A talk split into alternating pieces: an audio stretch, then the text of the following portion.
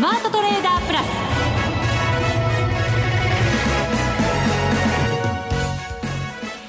全国のリスナーの皆さんこんにちは。内田まさです。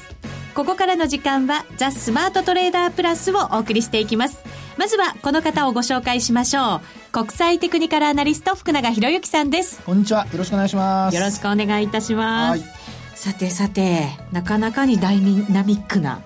ね相場になりましたけれども。そうですね、はい。あのまあ、ダイナミックというとあの本当にね聞こえはいいんですけど、やっぱ実際トレードされてる方、まあ、特に株のねあの売買されている方は結構信用取引等でですね、うん、あの下げ止まらないとどうしてもやっぱりあの終値で全部評価されますからね、はい、えー、その場合にはやはりあの追加の証拠金なんかがねあの発生してしまってでまだそれまでだったらまだいいんですけど結果的にお金をね追加で証拠金入れられなかった場合に、まあ、翌日だとかあと翌々営業日だとか、まあ、そこまでにお金が入らないと、まあ、基本ちょっとね、うん、あの強制決済みたいなことが起こったりしますので。はいまあ、そういうのが一つあのマーケットの需給にこう影響を与えたりだとか、値動きに影響を与えたりだたりだとかですね、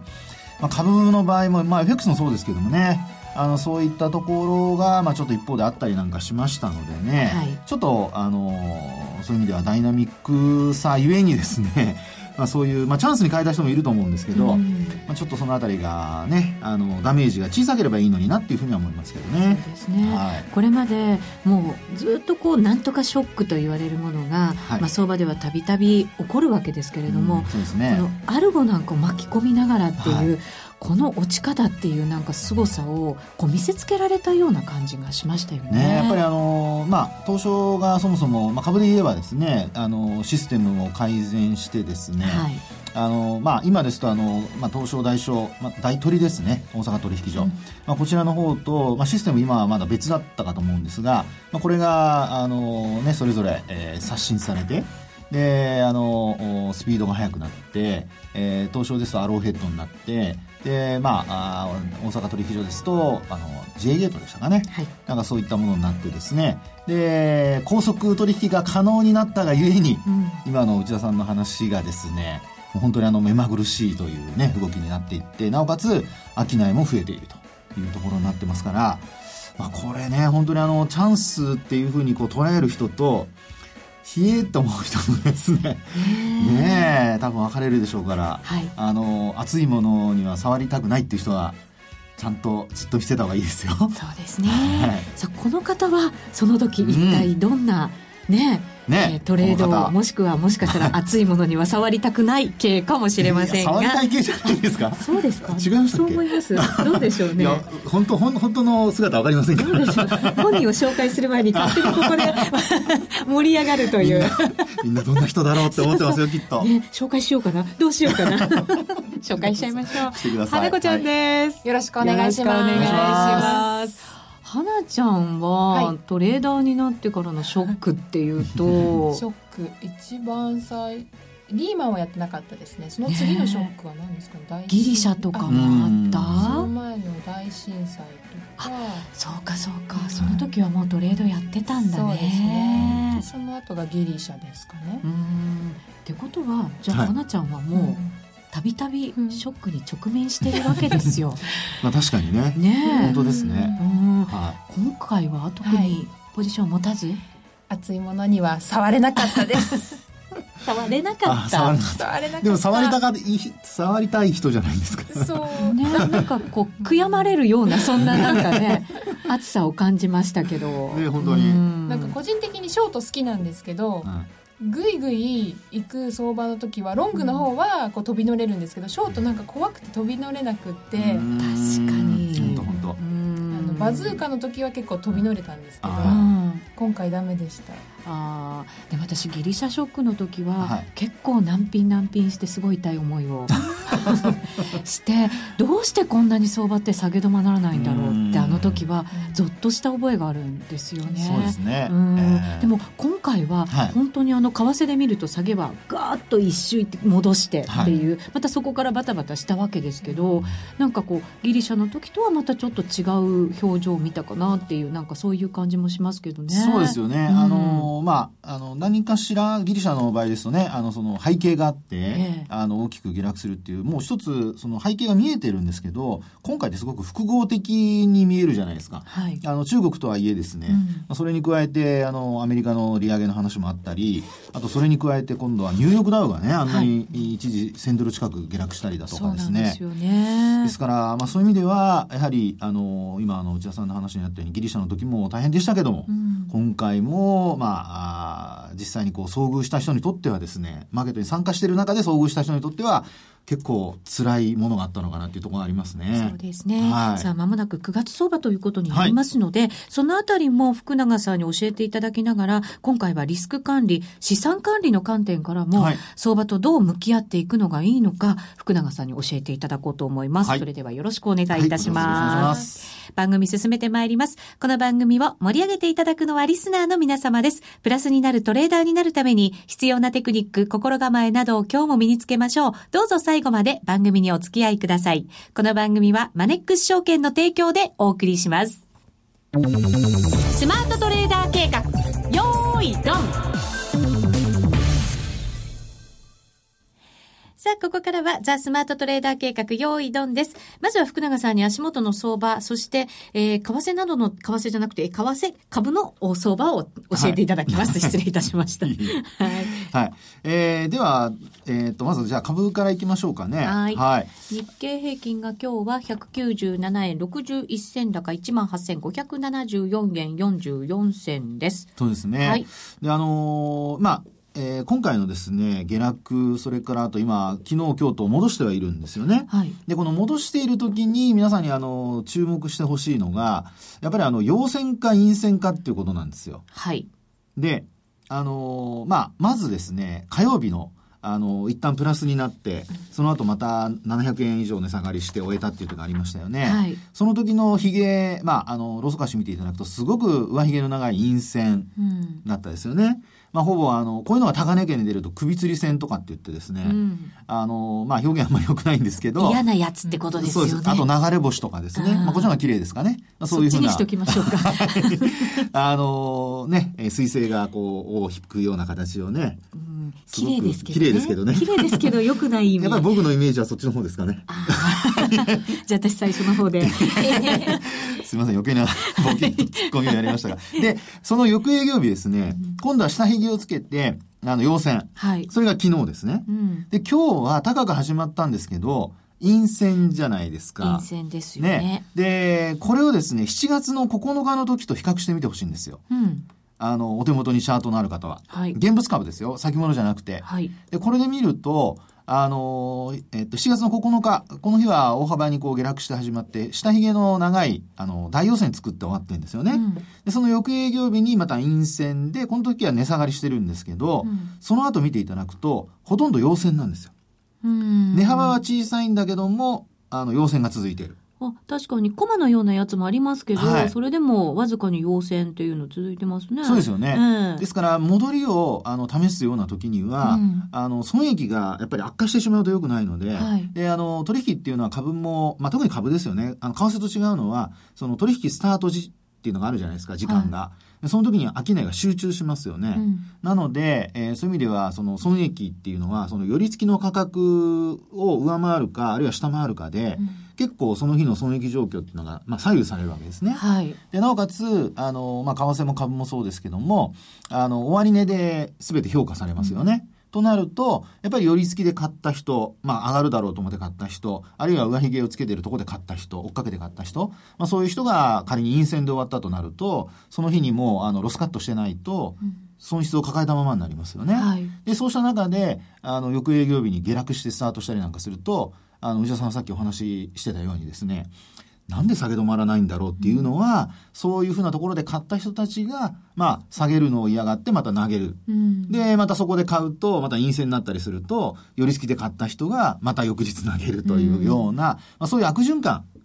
になっちゃうんですよね。陽線っていうのがポイントなんですね。そうなんですね。ですから、あの、昨日、今日で2日間だけで見ると、あの、ギリシャのその7月9日の時もですね、あるいは中国のこの下落もあった時ですけど、まあ、この時ですと、翌営業日陰線になって、さらにその翌営業日は陽線で終わってますから、うん、あの、そういう意味では、あの、明日、週末、はい、ね、あの、陽線で終われれば、これはもう何も言うことないんですよね。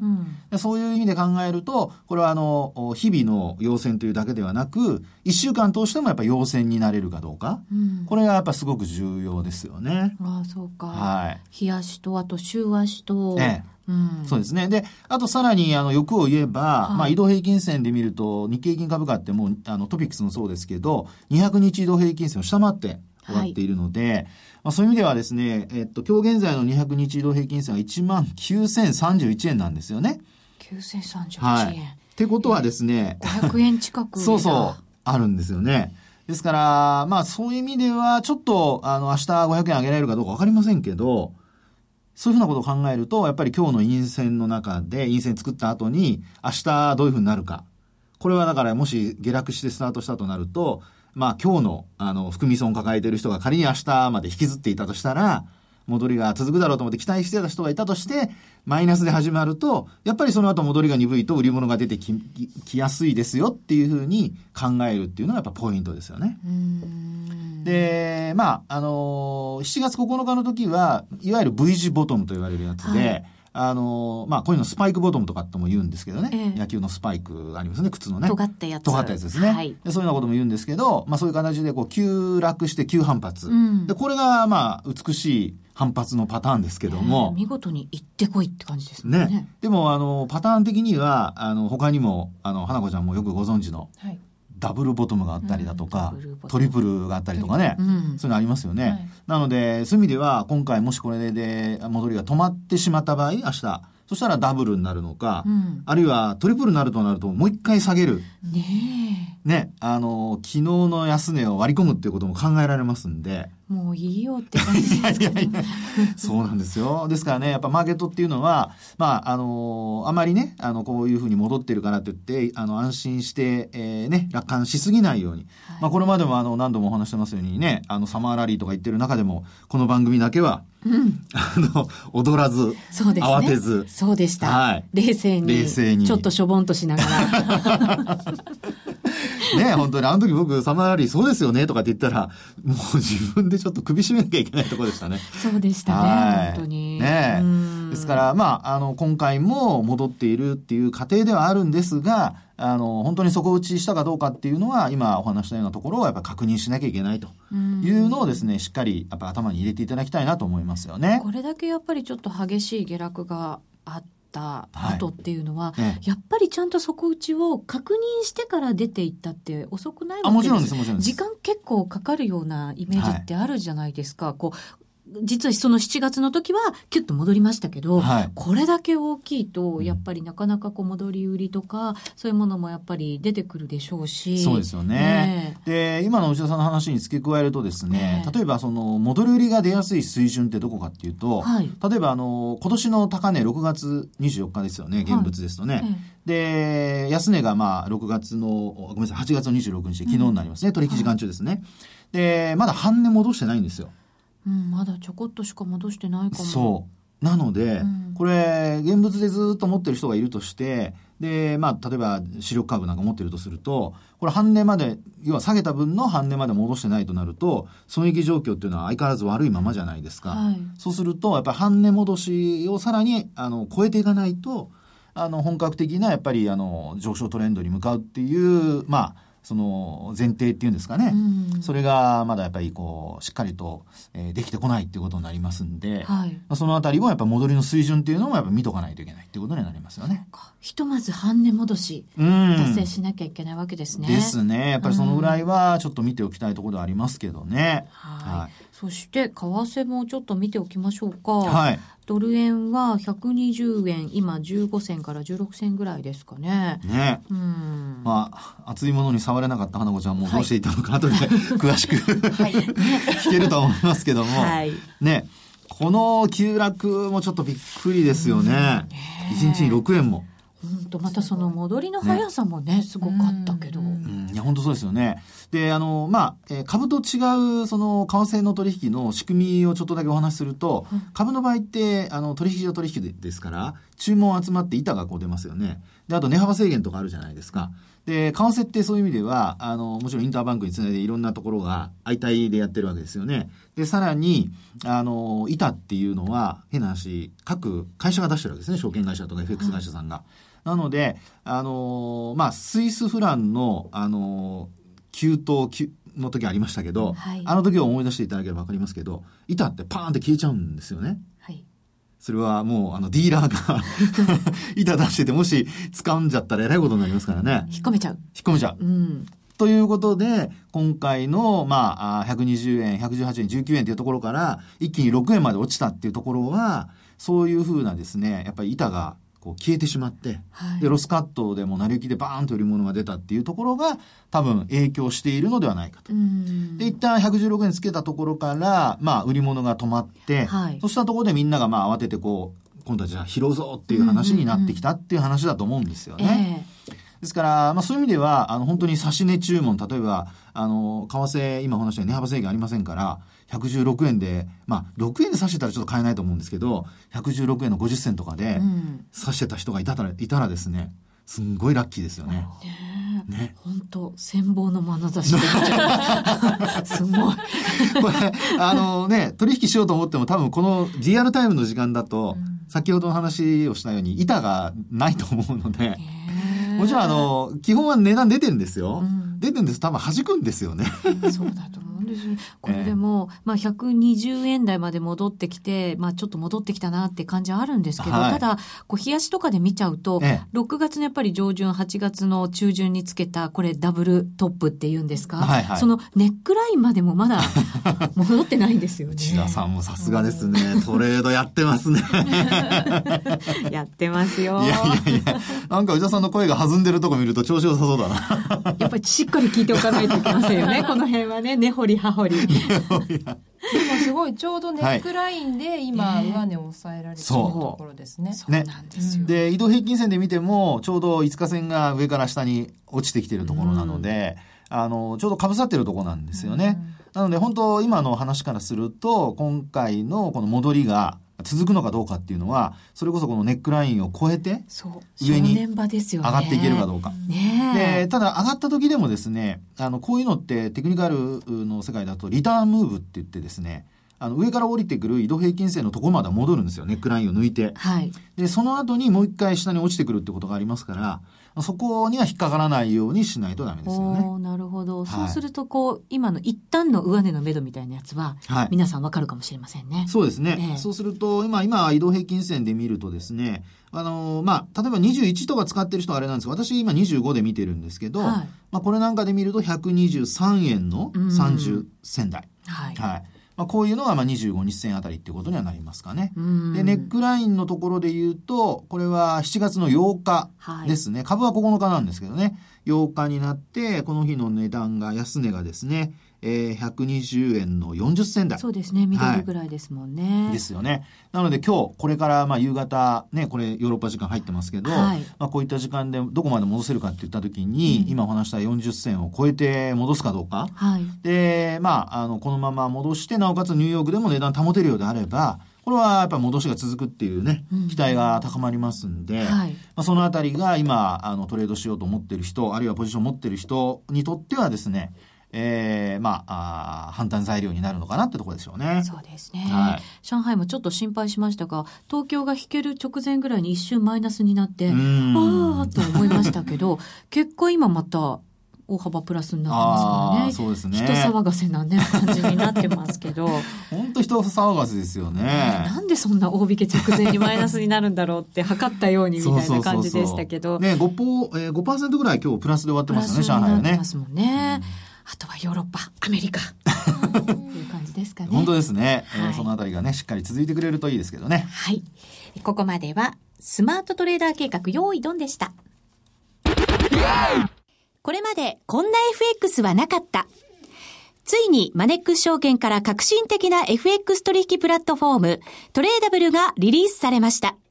トレーダブルはデンマーク初の全く新しい FX。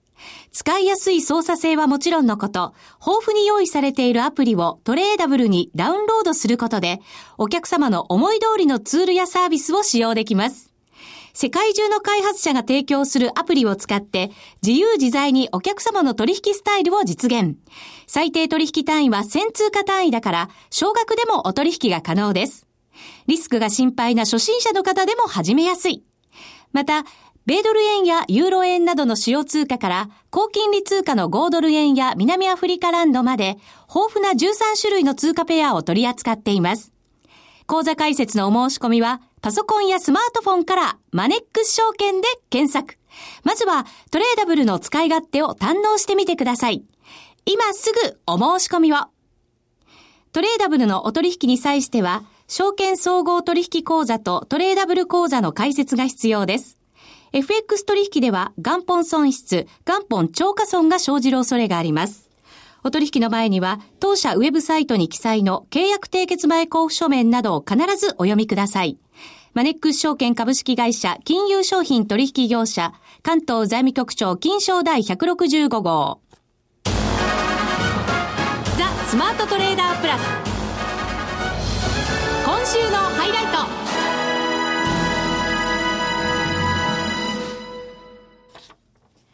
さて、ここからはですね、えー、今回のその下落もかなり厳しいものになりましたので、リスク管理、資産管理の重要性、皆さんやっぱりね、はい、ああ、やっぱり重要だなと再確認された方も多いと思うんですね。えー、そんなお話をですね、福永さんと花子ちゃんと共にしていこうかなと思います。はい。はい、よろしくお願いいたします。お願いします。はい。花子ちゃん、はい、今回でも相場見ててどうでした、改めて。私あの8月の上旬からお盆明けぐらいまでドル円のロングをちょこちょこやってたんですよ、デイトレを。うん。まあ、なんか微妙にプラスな感じで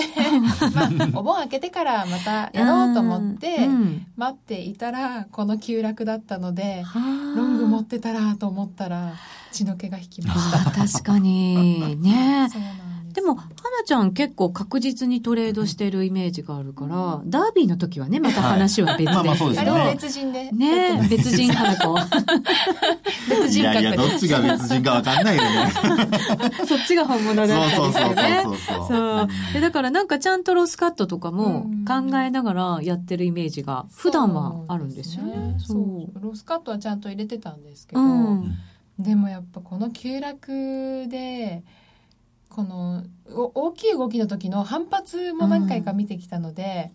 うん、飛び乗った瞬間に反発したらどうしようとか、うん、もう思ったらもう震えてクリックできなかった。あ見てたけど動けなかった、動けなかった、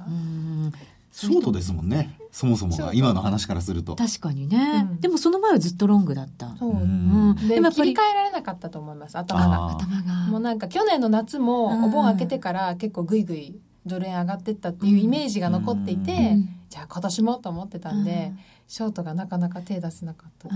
確かにこう同じような相場付きがずっと続いてるとまあちょっと下げたら買ってちょっと下げたら買ってっていう、はい、そういうなんかこう対相場の癖がついちゃう時ってありますよね。そうですね。あのこういうのはですね実はあのサイクル分析っていうのがあって、えー、サイクル分析。はい。であの上げる時にはあのよくあの皆さん多分イメージとしては値幅が高あの大きければ上がってるっていうイメージで、うん、で、値幅が小さければ、まあ、そんなに上がってないっていうふうに思われると思うんですよね。うん、ところが、あの、実際にサイクル分析っていうのは時間軸で見るので、時間が長ければ長いほど、まあ、要は上昇トレンドだとか、うん、あるいは、あの、下降トレンドだとかって言うんですよ。で、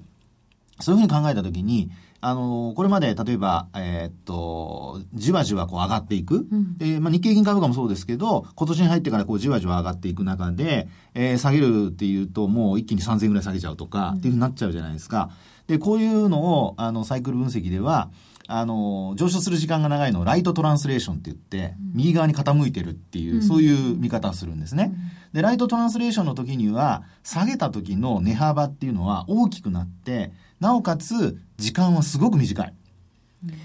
っていうのが、まあ、一つの形なんですよ。パターンなんです、サイクルで言ったときに。で、そう考えると、あのー、今の、えー、まあ、そうですね、花子ちゃんの話にあったように、ショートした時っていうのは、上昇してる時間が長くて、値幅は少しずつ上がってるんだけど、時間が長い場合って、急落するともう短期間で終わっちゃうので、ショートして買い戻しができなかったらそれこそもうずっと自分の売った値段に戻らないっていうですねそういうふうになりかねないんですよね。ですからあの中国ギリシャが重なった時の7月の V 字ボトムっていうのがああいうのがまあできやすい上昇トレンドの時には。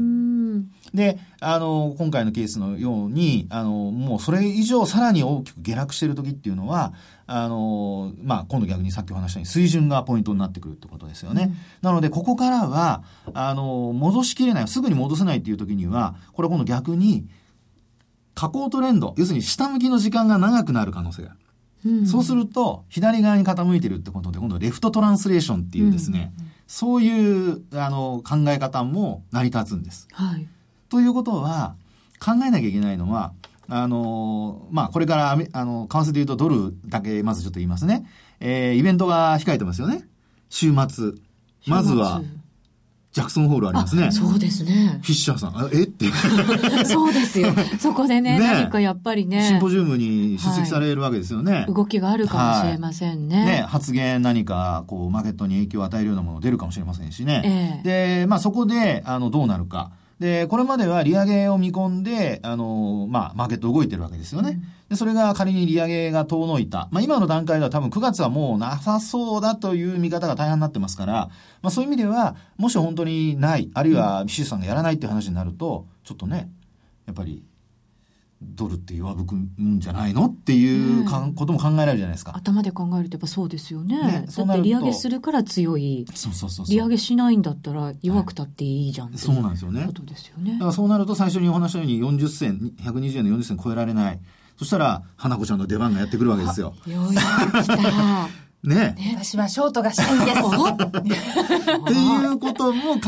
えられるということで。そういう時のスピード感っていうのはどうどうなんですか？今度それも長くなる時間が長くなるってことになっていくわけですよ。じりじり。じりじりと。じりじり下がっていって、じゃあじりじり、はい、まあ、じゃあ売るチャンスも結構何度か何度か出てくるっていうことも考えられるってことですよね。で、そこがまた相場が変わるとしたら、今度はまた早いんですか、はい、上がるスピードってなんかあんまりね、早いっていうイメージってなくて、もっと先のことを言いますけど、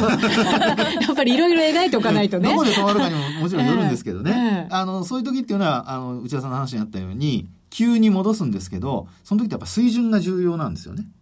水準。っていうのは、だって75円まで戻るわけないじゃないですか。